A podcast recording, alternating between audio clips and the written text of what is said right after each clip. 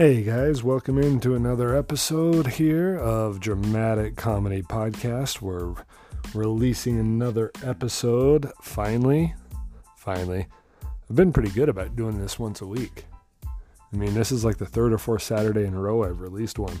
This is going to be another one like last time where I actually release a former conversation I had.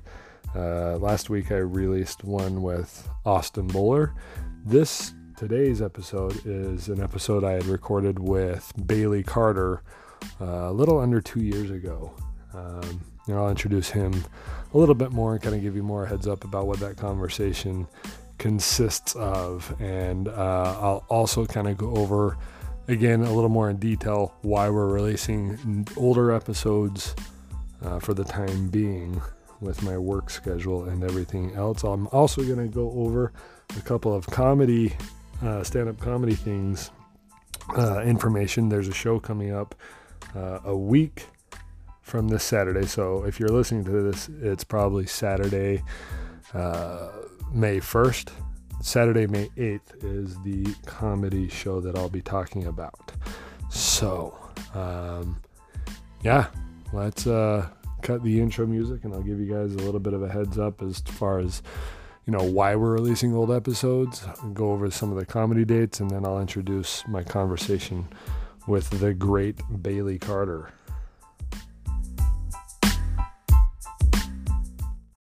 All right, here we go. So, welcome in uh, another episode here of Dramatic Comedy Podcast.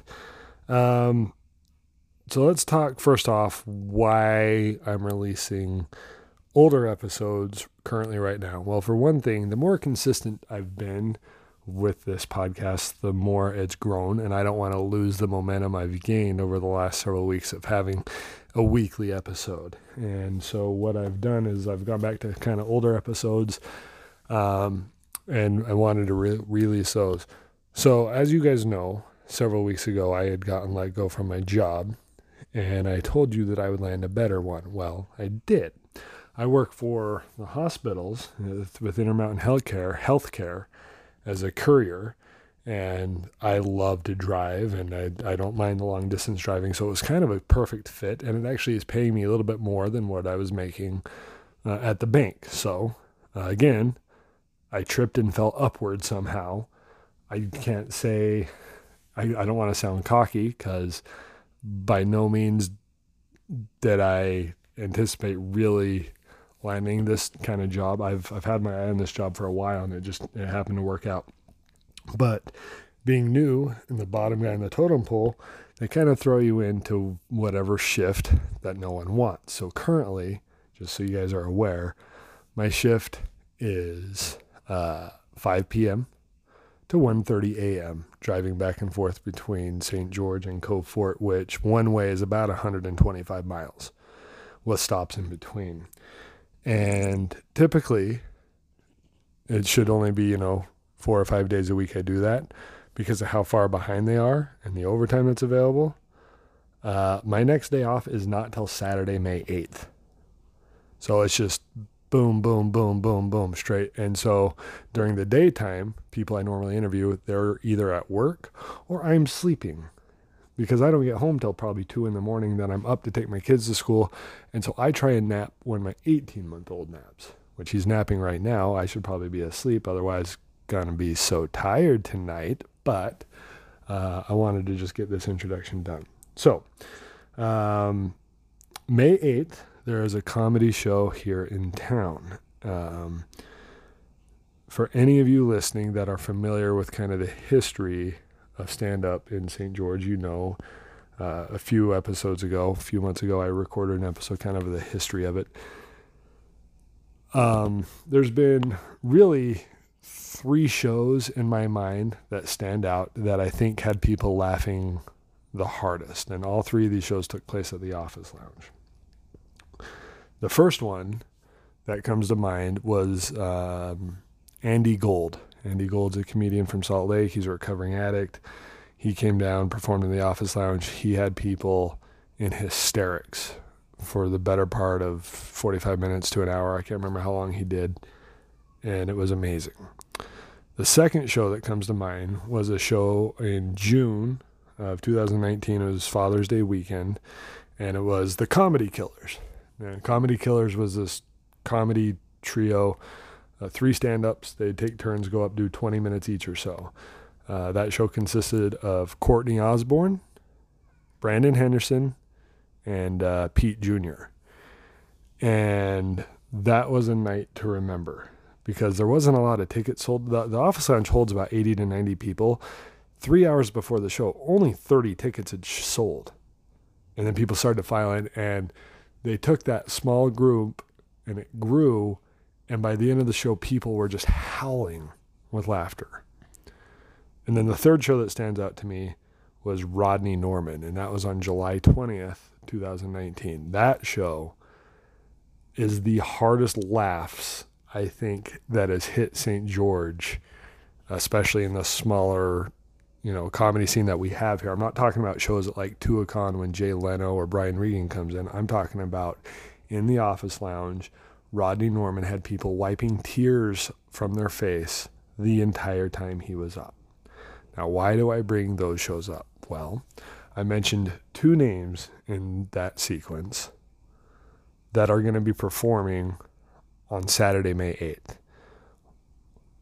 First one that we'll talk about is Rodney Norman. He's hosting the show.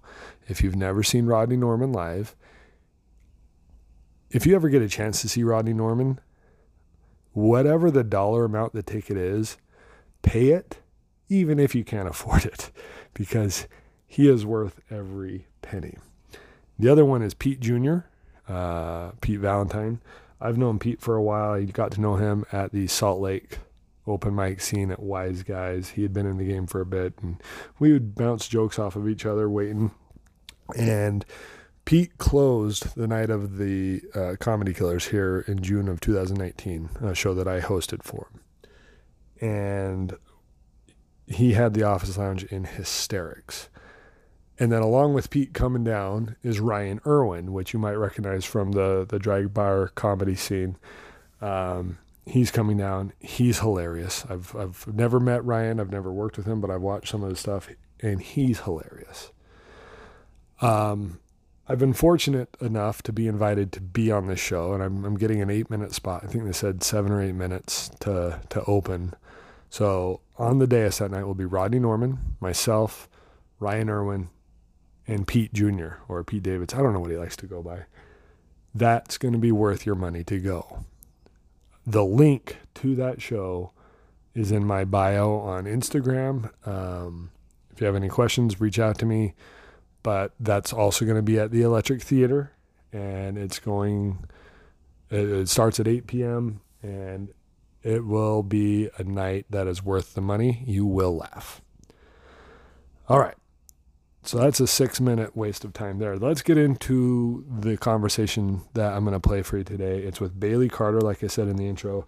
He and I spoke. Uh, this conversation was recorded in 2019, I think in August or September, something like that. Bailey is a performer. He's a fantastic singer. He's been in a few musicals, and we talk about how he's incorporated, you know, some of his own life drama into to his singing and performance. And then we also talk about how his sense of humor and his his ability to laugh at himself if he mess, messes up or something to kind of just keep the show going and, and, and how it's helped him overcome some nerves in, in his performance. So uh, Bailey's a, a, a, champ. He was the winner of the what I would call prestigious Dixie or uh, Dixie's Got Talent, which wonder what they're going to call that now that we can't say Dixie. Uh, he won, I believe, in 2000. Bailey, when did you win that? We talk about it on here. I think it's 2016 or 17, something like that. Um, and he's he's just making a name for himself. He's a great guy. So I hope you enjoy this conversation I have with Bailey, and we can talk about the uh, parallels between stand up and, and music, and it's a good conversation. So without further ado, ladies and gentlemen, here is the great Bailey Carter.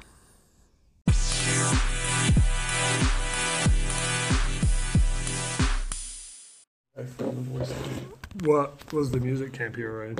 Um, so it's called Vocalize You. Okay. And it's like this huge like they have each year, and then they have three people that are in charge of it, and they work with people like they worked with Tupac back in the day. They worked with like Christina Really? Aguilera and everybody, and they, they represent all these people. And This was no small deal. no, it was about three grand to go to. Worth every penny, I think. It is. eh? Oh my gosh! Was it? I actually made some huge connections, and I might in the next few years move over there and pursue like background vocals for now.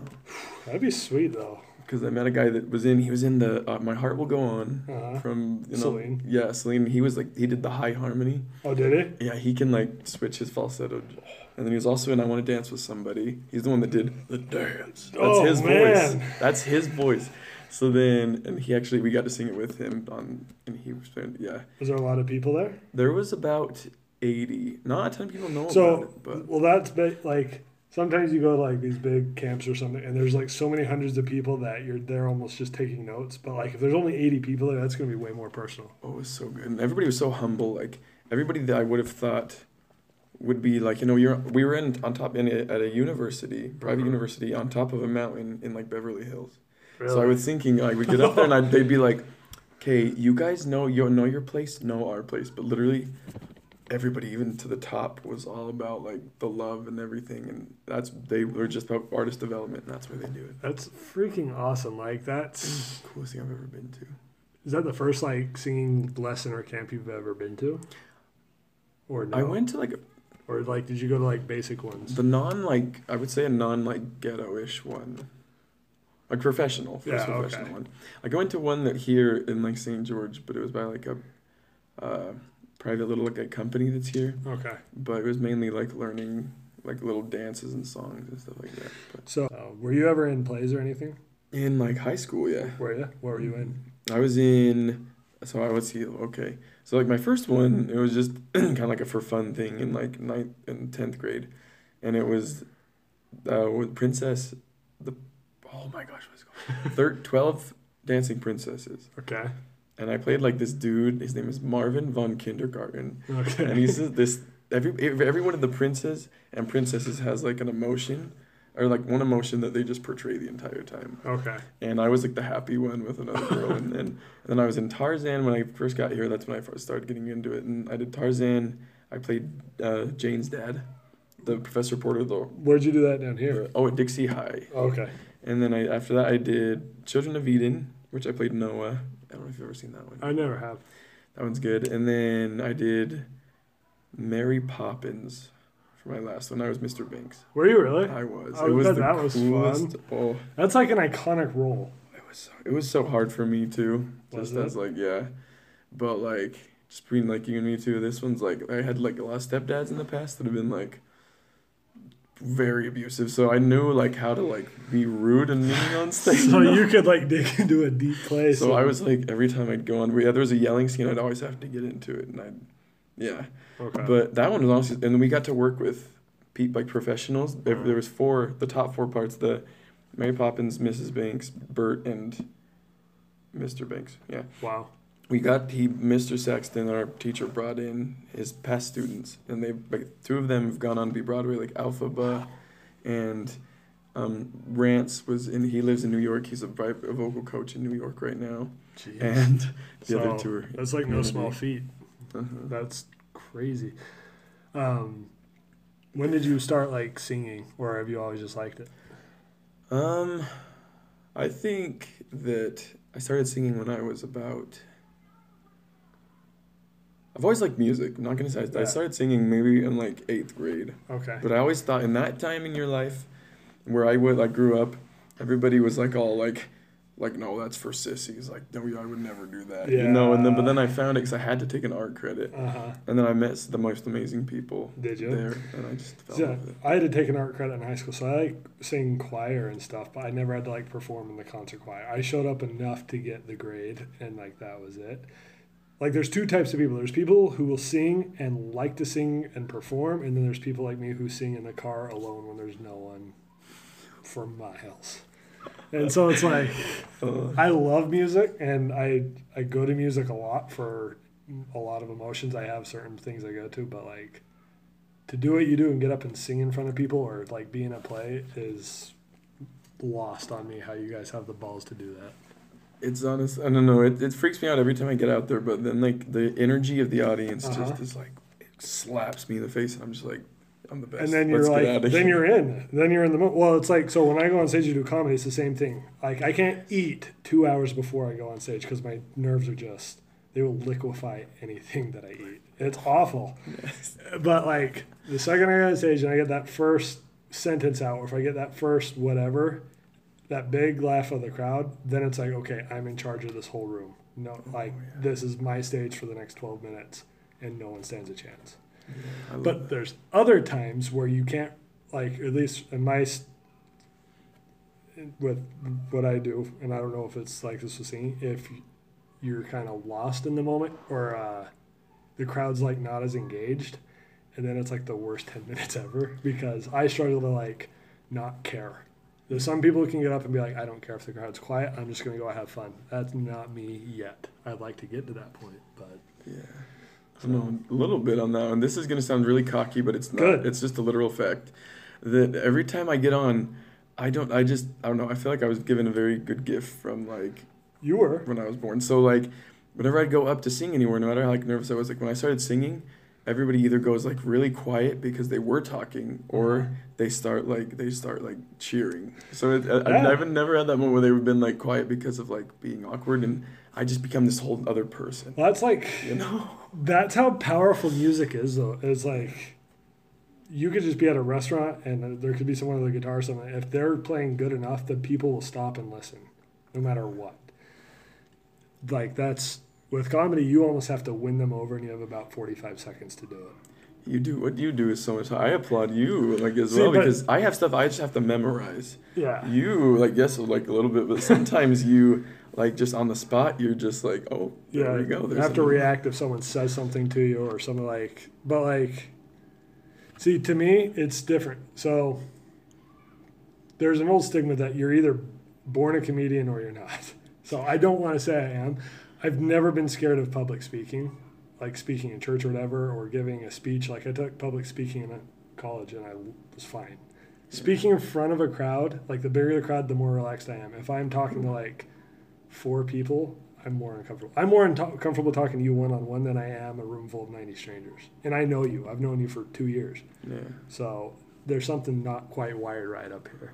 Uh, I actually I agree with that. Auditions suck unless they're in front of a huge crowd. Like Dixie's Yeah. Got Talent when I did that. Uh huh. Dixie, I, I uh, actually like won in 2017. I don't know if you knew that. No, Yeah. okay. No. but like but they uh we but we auditioned for for like four people the 1st Uh-huh. time and then the second audition was an open everybody watches i did the second one so much better Yeah. and I just, it's just so because you feel like you have to look at them but you can portray to the audience everything But uh, on the last one, it's like 1,200 people in the it, auditorium, is. right? it was full that night I bet that's amazing. yeah well because i'm an i'm an empath as well so i feel like others emotions like a lot Okay. of time or they're they're really in tune i guess i don't feel they're exact but i'm really in tune with others emotions and I like have like trained myself to like Yeah. feel it. So when I'm out there and they're all there just to see a good show, they're Yeah. not there to critic or anything, then it's all like 1,200 people just, whoa. Yeah. Like, and I was like, okay. so as soon as you walked on stage, you're like, this is mine. Yeah, and I, to the end, I was still surprised I won, to be honest, because there's so many good oh, people. So many. Well, and I've never been like so. I auditioned for it last year with comedy, and there was like six judges, and I don't even know if the mic was turned on, but it was that like in the cafeteria or whatever they'd set up like six chairs behind a table, and there's like five people on the back wall behind me, and then like six judges who are trained not to show emotion because I don't think they want to give false hope to someone who thinks they should like. So I'm telling jokes to six people who are trained to look at you straight faced, and I knew like four seconds and I'm like this. I'm screwed. Like there's no way. It's not So, fair. it- Come well, it's- on. It, Oh it my gosh. though because like they gave me the 90 seconds or the two minutes or whatever. It's up to me to not care about that moment. Yeah. So maybe sometime down the line I'll re-audition. But like I watched the other four people who were all singers, and I would have put all four of them in front of me because they all they could perform in that moment and they didn't care. I didn't have the mental stigma to just be like I can't tell jokes to six people at eight in the morning. Like Who aren't even like giving a chance. no, just- like I was just kind of like I walked out of there. We had to fly to Virginia that day. Like I made sure I was the very first audition to go because we were fl- driving to Vegas and flying to Virginia that day. And I like the rest of the drive. I was just like, "There's not a chance." And before we landed in Virginia, I had an email saying, "Thanks, but you didn't make it to the next round." And I wasn't surprised. But moments like that actually make me more motivated and stronger for the next performance that I have. Mm-hmm. So Okay. That was November 17th or whatever last year. The next time I got on stage was December 22nd. Mhm. And I was on, like, I went on that, I got on stage without any fear. Like, I knew I had it, like, just the anger and the disappointment from there was just ready to flood out into whatever. And that night destroyed. And so, I don't know. As bad as a sucky performance is, that's how good I feel like the next performance would be. Oh yeah. I But- tried out two times actually as well. Did you? I did the first time I got I got two like the callbacks, but then when I got to callbacks, I was like, I was I was literally so scared. I don't know what I was. I was in the middle of like a mental health, you know, that Right. time in my life, but like it was so weird. I was just like, that was such a weird performance. I still had fun, but I was like, I just didn't do. I literally just stood there and like shook while I was singing. So then I think they were like too nervous to give it to me because they were like, he sounds good, but he's like. Yeah. I was like, I need a Shaking, you know, but It sucks that so audiences can see truth better than we can feel it. Like honestly, like they know what you're feeling before you really do. Like so, if you're having fun on stage, it's fine. But if you're shaking like that, they know you're miserable inside, and it's it's and it makes them too. uncomfortable too. yeah. And it's uh, I don't know. Can you try out again, or once you've won, that's it? No, so you can get you can get second place Okay. and then try out two years later, but first you're just good Yeah. forever. But what was the grand prize? so mine was five hundred and a chance to perform at the um, scholarship opportunity that year for the needs based scholarship. I Oh, got to perform at that. Um, the five hundred and then just like publicity and all that, and then they're they like put me in like the for the rest of like Dixie's Got Talent. Then just they're gonna like put past winners and like certain things and and other performances that year. Like some of a lot of them actually didn't get to happen that year because a lot of things got canceled. But um, like they what they do now the year after me. Like I don't blame them for this. They didn't have it, but the year after me, 2018, they started sending them to America's Got Talent. Oh. And they prayed for the entire thing, and I was like, oh, are you kidding me? it was so sad. Oh. I was like, whoa, but that's okay. It's I have no hard feelings toward it now, but I was No, like, that would have been so sick. So when you auditioned for The Voice a few months ago, how intense is that audition? That one, Because I followed it on Instagram. I was kind of following you throughout the day on Instagram because I've always been curious because on TV you only see after people get to a certain point, but I don't know how many people you had to sing in front of. Like if there's people watching you audition, like how does that all work? Yeah, so we started off the day. We started off the day, and we had to get there like five in the morning. So you drove basically like from here straight to the audition, didn't you? No, no, it was it was the night before. Luckily, Okay, that's good. Oh my gosh, I would have died. No, it was it was a twelve hour drive um, from here to because we got lost. My bad. But Google Maps actually, Yeah. but actually no Apple Maps. Google, well, But- those maps aren't as great as everyone says. Know, Anyway. and we were going through like all these like mountains, and if you turn one turn, it takes you from either instead of this way, it'll take you around and go back. Yeah. So we were going back, and I was like, why does it keep going two like two hours and twenty minutes, two hours and twenty one minutes? You know. Yeah. But then we got there and we slept there that night, and then we went to this really good ramen place that was so good. Um, but yes, so that, that reminded me of that. And then the next day though, we st- we lined up at five in the morning, Oh jeez. and there was at least we got there at five, and there was at least like sixty people in line already.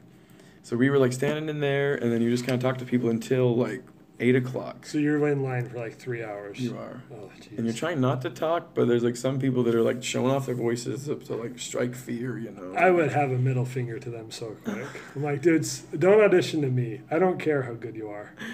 Yeah, it was intense. A lot of people did get pissed. Like they behind me, they were just like they were just like freaking. I Yeah. can't even. So then, but it was cool to see. We we like met some people, and then we went in. And basically, you like go and you turn in your paper, and they give you like a wristband, and you kind of you kind of feel like you're one. You feel like you're like instead of one in a million, you feel like you're a million in a million.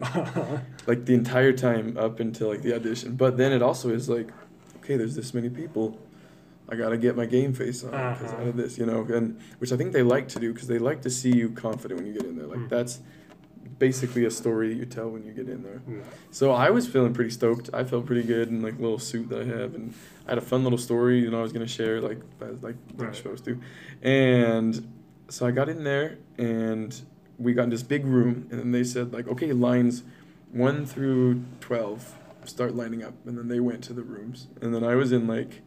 30 line uh-huh. 30 so it was like 1 1 through 12 12 through 24 24 through 36 and i was like okay so we line up and then we line up again and then we line up one more time oh jeez. and then we go into a room so then it goes from like goes from like 12 in a line to like 8 in a line Yeah. and they split you up into two others and they mix and mingle because you guys already already known each other they want it to be kind of Oh, yeah. confusing so then we went in there and there was like seats that were like a triangle so like so you're the guy Mhm. here is 12 people just like sitting like this and then i would stand like right here and then you just sing for them you have a cappella you have a minute 30 i Mhm. think or maybe a minute that one and you just Wow. sing your heart out and And whatever happens, happens. yep and then she looks at you like mine was a girl she looked at him and then she just stopped for a second and then she like tapped a little on her keyboard and then she looked up she said okay so number six and number 12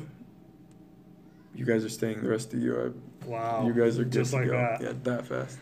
Uh, well, And good then- for you for having the uh, patience to wait in the line because the nerves alone, I would have been like, I can't do this. Yeah, Like, it was I'll- cool because I was with the guy who did it before, and he got to the second round. I think there's three rounds and then the judges. In the second round, you have to have at least eight songs ready in like two days Yeah. um, to sing for them. And then the third round after that is like when they interview you and ask you for like the story and stuff. And then that next round is the judges. So, But- going off of like the people who are trying to show off their voice in line. So in Salt Lake, when I was first starting out, and go to the open mics. The open mics in Salt Lake, they're almost one every night. But the big one's on Wednesday night in at Wise Guys downtown.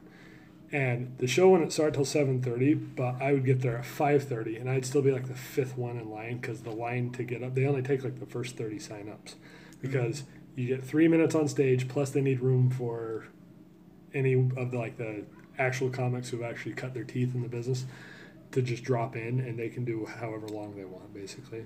Hmm. But while you're in line waiting you had people who were trying to show off how funny they are by like just almost making fun of the other comics or whatever like and i kind of fell into that trap of feeling like okay i have to match these guys and so and then anytime i would kind of run my mouth off or feel cocky i would do horrible because i just when you do that you get all these comedians who comedians like we don't always cheer for the success of other comedians we're like okay i hope you do just bad enough for me to look awesome is kind of the i've gotten past that like if i'm going up after someone i want them to be as funny as possible. Like i i, I generally have a good art. There's still a few people are i'm like i hope you bomb hard.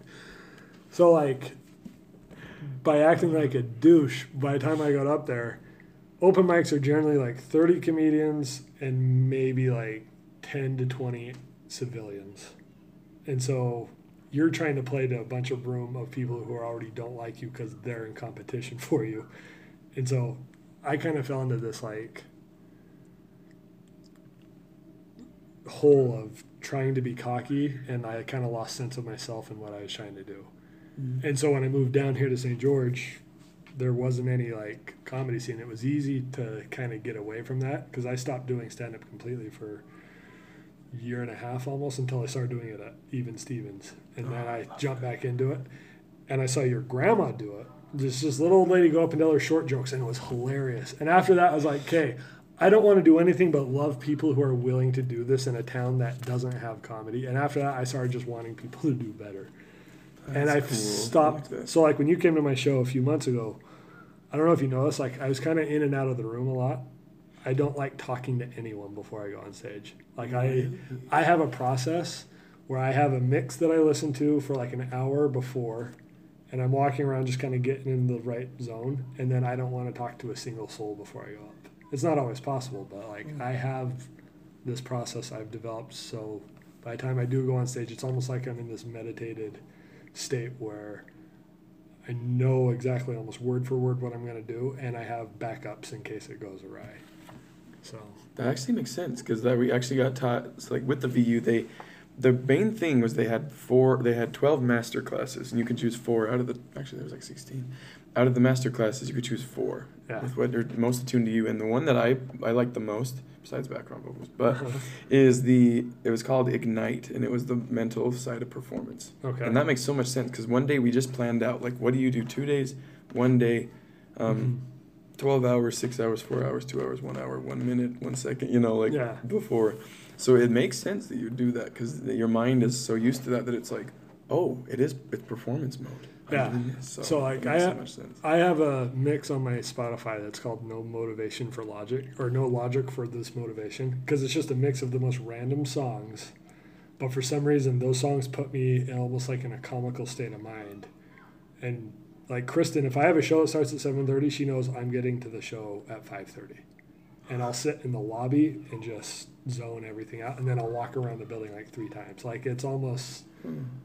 um, not repetitive. What's the word? It's almost like this anal, retentive thing that I have to do before every time. And I was like that at Even Stevens too. Like it's just this psychological thing that I have to. do. And if I can't do it, uh, it's not gonna go well. So, do you have like songs or anything you listen to get you motivated, or like practice songs, Oh my gosh, that um, or does it depend on your mood? it yeah, it just depends Okay. on the mood. That one I, wow, my my favorite song that gets me like super pumped, is the one I sing most, and I'm wanting to get into like other genres now. Right. But like "Feeling Good" by Michael Bublé, Really? I just love that song so There you much. go. But like, basically any song that is like very, not theater but theatrical. Uh huh. Okay. Like just songs that are like really big and like the, the singer's just like going ham, like Josh Groban does, and like Uh-huh. there's a song called "California Dreamin'" by Sia, and she just goes crazy. Yeah. And I listen to it full blast before because it gets me all pumped. Yeah. But then I actually can't like listen to music before. Like I have to. Like I'm, I'm, I'm the opposite of you actually. I like I I need to talk to people before I Do get ya? on and get pumped. And I say like positive affirmations and everything before I go on. And I'm always like, and I always say it with somebody too. Like we both look at a phone. Okay. And that's what I did a lot. I was actually like the motivation master of freaking the show because I'd be backstage background the entire time, you know, Yeah. because we were in almost every song. But so then I would help the people that are there, like say affirmations, and they would get on and it helped a lot of them. So, Kristen actually taught me about affirmations when we first started talking. Like I had never really paid much attention to them, and then I'll go into a private bathroom somewhere and I have my own affirmations that I do in the mirror, and then like the stretches, and then like this prayer, like this, like just have like a prayer, and I have to like kind of sit in this mode of just silence, and then there's this moment where it's like, I'm ready.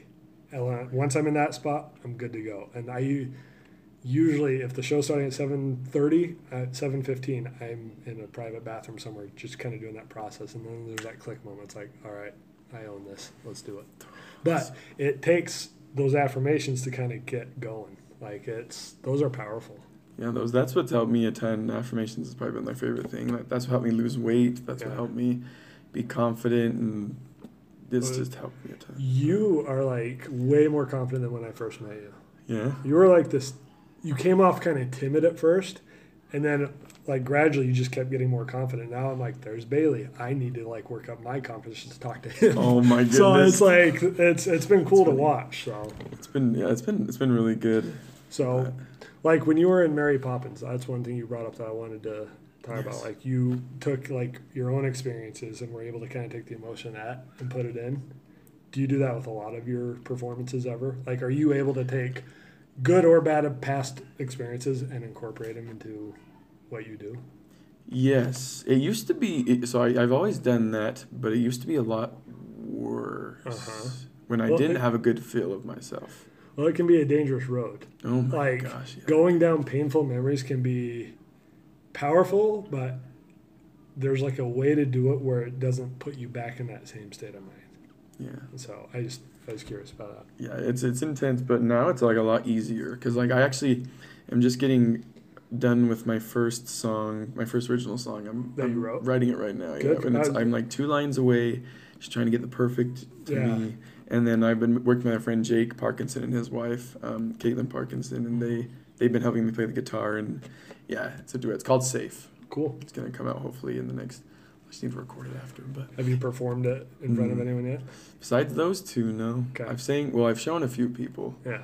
um, but like cool. just show them the lyrics and explain the song a little bit. But it's basically, yeah, just Okay. I I always do that kind of stuff. Do you find it like it's kind of healing to get that out then in song?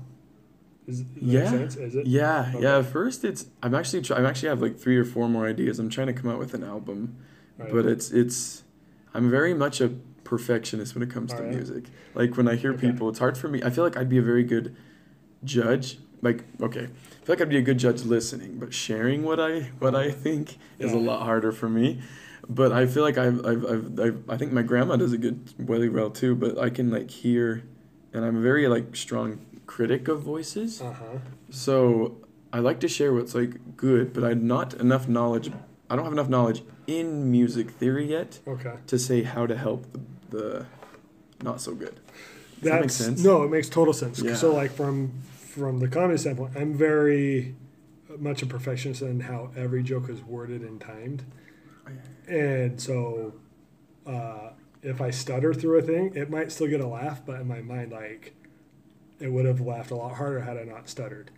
Um, but when I watch another comedian go on, if I know the person, I'm very critical on okay, are they trying to be a different comedian? Are they trying to go on and be Dave Chappelle or Brian Regan? Are they trying to be that person or are they coming out of are they have they found a way to be themselves yet?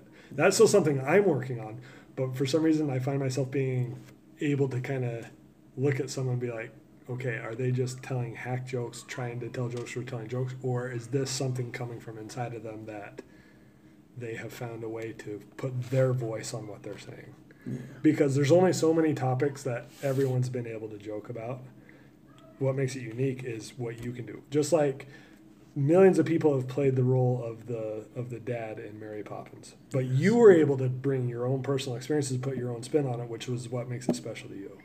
So that's something that I look for, not just in comedy, but all performances. If I go see Willy Wonka, I don't want to see someone trying to be Johnny Depp or the other guy who did the original one. I want to see someone's own spin on it. Mhm. And so that's like the fact that you said you brought that in, like, I love seeing that. So what you said about judging people, and you, it's almost like looking at an x ray.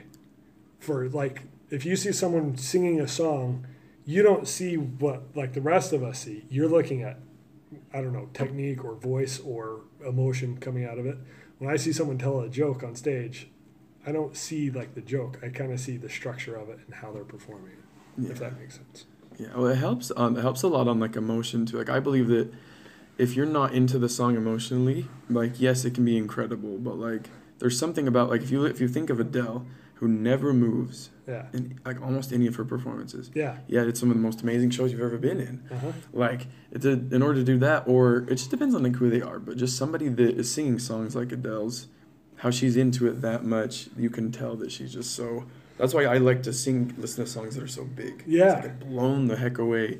But it's hard when, when I'm like when I'm I'm like watching somebody, and they are like struggling like a little bit with something, and even to like because there's because the nerves do get to you, Uh-huh. and you lose that emotion because you're into your own head. Yeah. So it's just hard to see because sometimes I'm like, if they felt the emotion, um, which is a lot harder than it is sometimes, then I feel like I know that it would help. Yeah. You know what I mean? Because then you would be like, oh, I'm singing this to portray this emotion or to This connect with something. others Yeah. instead of it being like, oh, uh, Yeah. Patricia is looking at me and she just has this.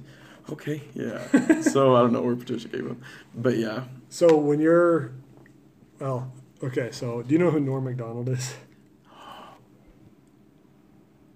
Um, he used to be do? like the news update guy on Saturday Night Live.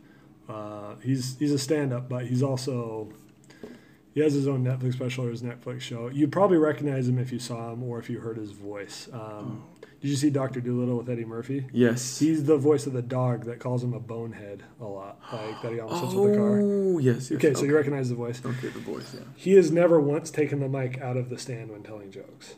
He's too nervous. His hands stay in his pockets, but it works for him because that's him. He's just himself. He can keep his hands in his pockets and just kind of, he just that works for him. Other comedians, it has to be a spectacle. The mic's out. They're using the mic as like a tool, like. But he's him, which is what I see with Adele. She doesn't necessarily take the mic out. She can just stand and she can just be her in one spot, and it touches everyone because of how much power she has behind what she's singing and how she does it. Mm-hmm. So it's I ju- I like to see people who are genuine, like the best part of them comes out during a performance. Yeah, and you can tell who's like comfortable with their own voice too, because Yeah. another huge thing is just people finding their own voice. Like I, it took me, it took me so well, not even my own voice, but my own performance, uh-huh. because I've always thought I was an awkward dancer. Like when I was a lot more heavy, it was harder to move. Yeah.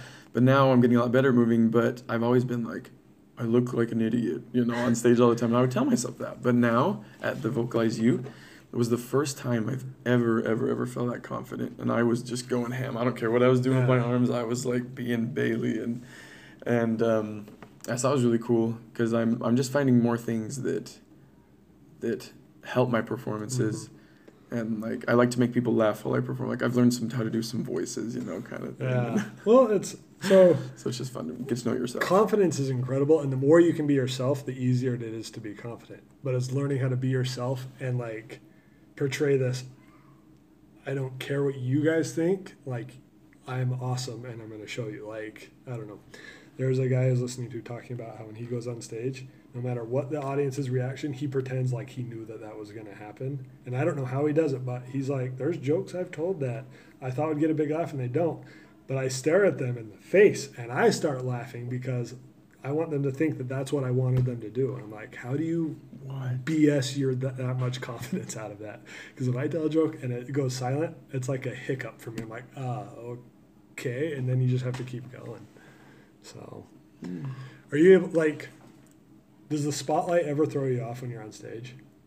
No, it makes me feel like a bad egg to be honest. Does it really? It makes me feel well because like I can I can it helps when I can't see the audience looking at Yes. me. When I can feel slash hear slash maybe see like some people Yeah. or if somebody's wearing a bright shirt, if I could see that, then I know there's an audience. I know they're like looking at me, but Okay. I don't have to like look at them. See, and I I love a spotlight that blinds. I don't want to see like past the first row. Oh, but there's nights where, or you know, when you're performing and you can see every single person. I hate that, and at those moments, I don't actually look at a single person. I'm skimming like the top of their heads and looking at the back wall most of the time. Like the show you came to, I don't know if you noticed. I actually never looked over towards you guys once the whole time I was on stage. I don't know if you noticed that. Are you towards the middle most of the time? I was mostly on the middle and kind of towards the back right. Oh, If I know people who are in the crowd, I tend to not look at them, and that's because of my own Oh, yeah. discomfort. That's what that's my own. But if I'm spotlighted and I'm blinded, I don't know where anyone is. Then it doesn't matter. Like I've said before, I'd rather perform in front of a hundred strangers than four of my best friends.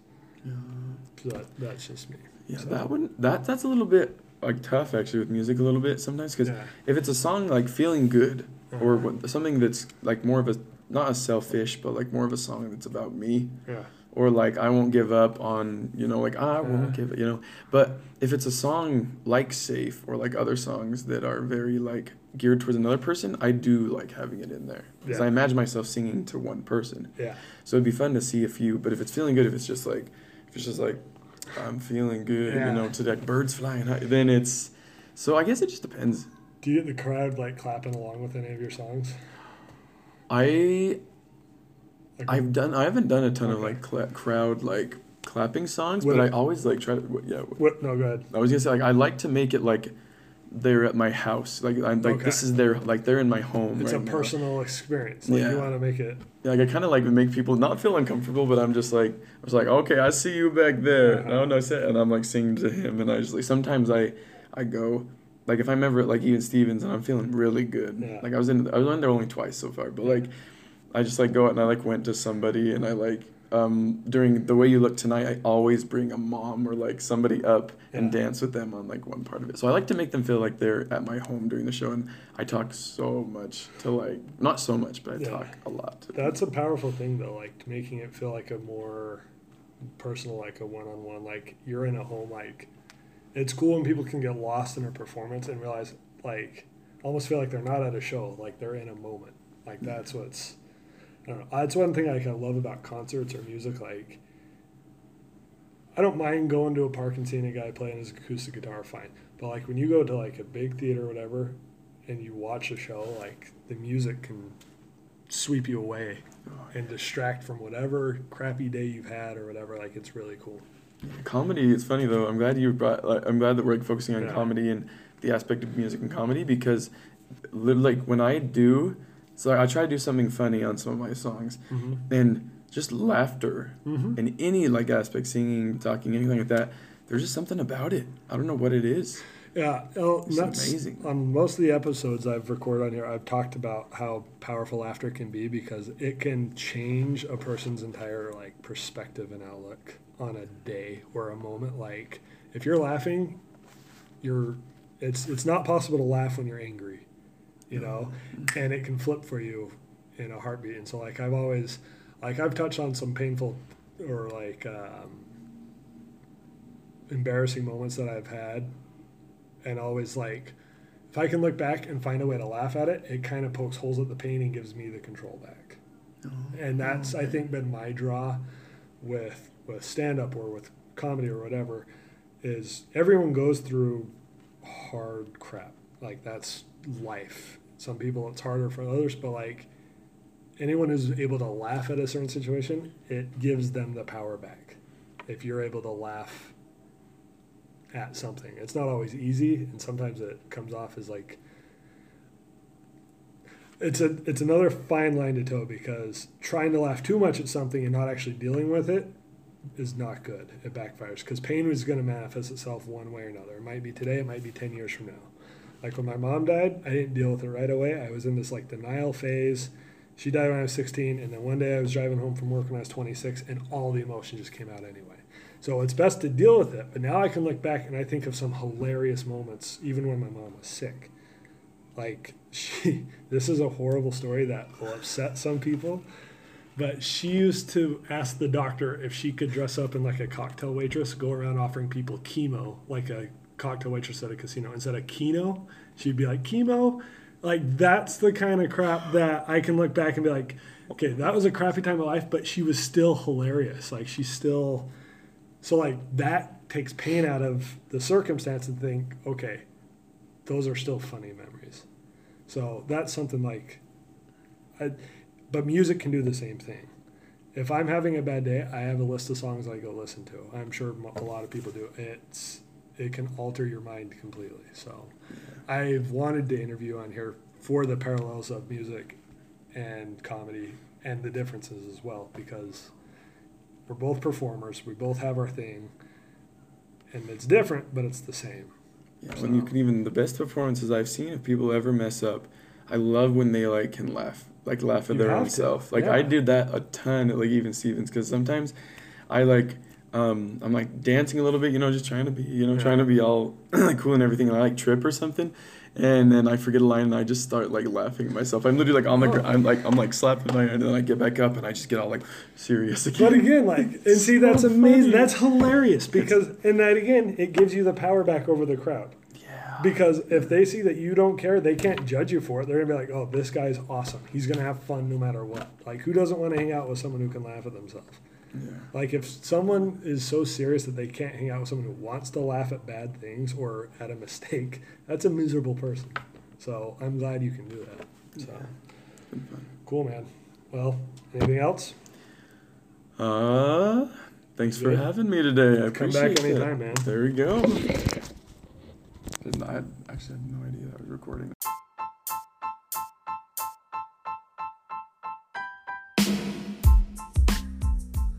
All right. Hope you enjoyed that conversation. If you ever get a chance to go see Bailey perform, follow him on Facebook or Instagram or whatever. He performs all around town. Great singer, easy guy to talk to. Uh, not a nicer person in the world. So, hope you enjoyed today's episode. And um, next week, I'll actually have a new episode. Uh, it's uh, something that I've been working on, and I want to make sure it, it records right. It'll just uh, it'll just be me, but I think it's an important topic to to discuss, and, and we'll touch on that next week. So, anyways, hope you guys enjoyed the episode. Thank you for listening, and we'll talk at you on the next one.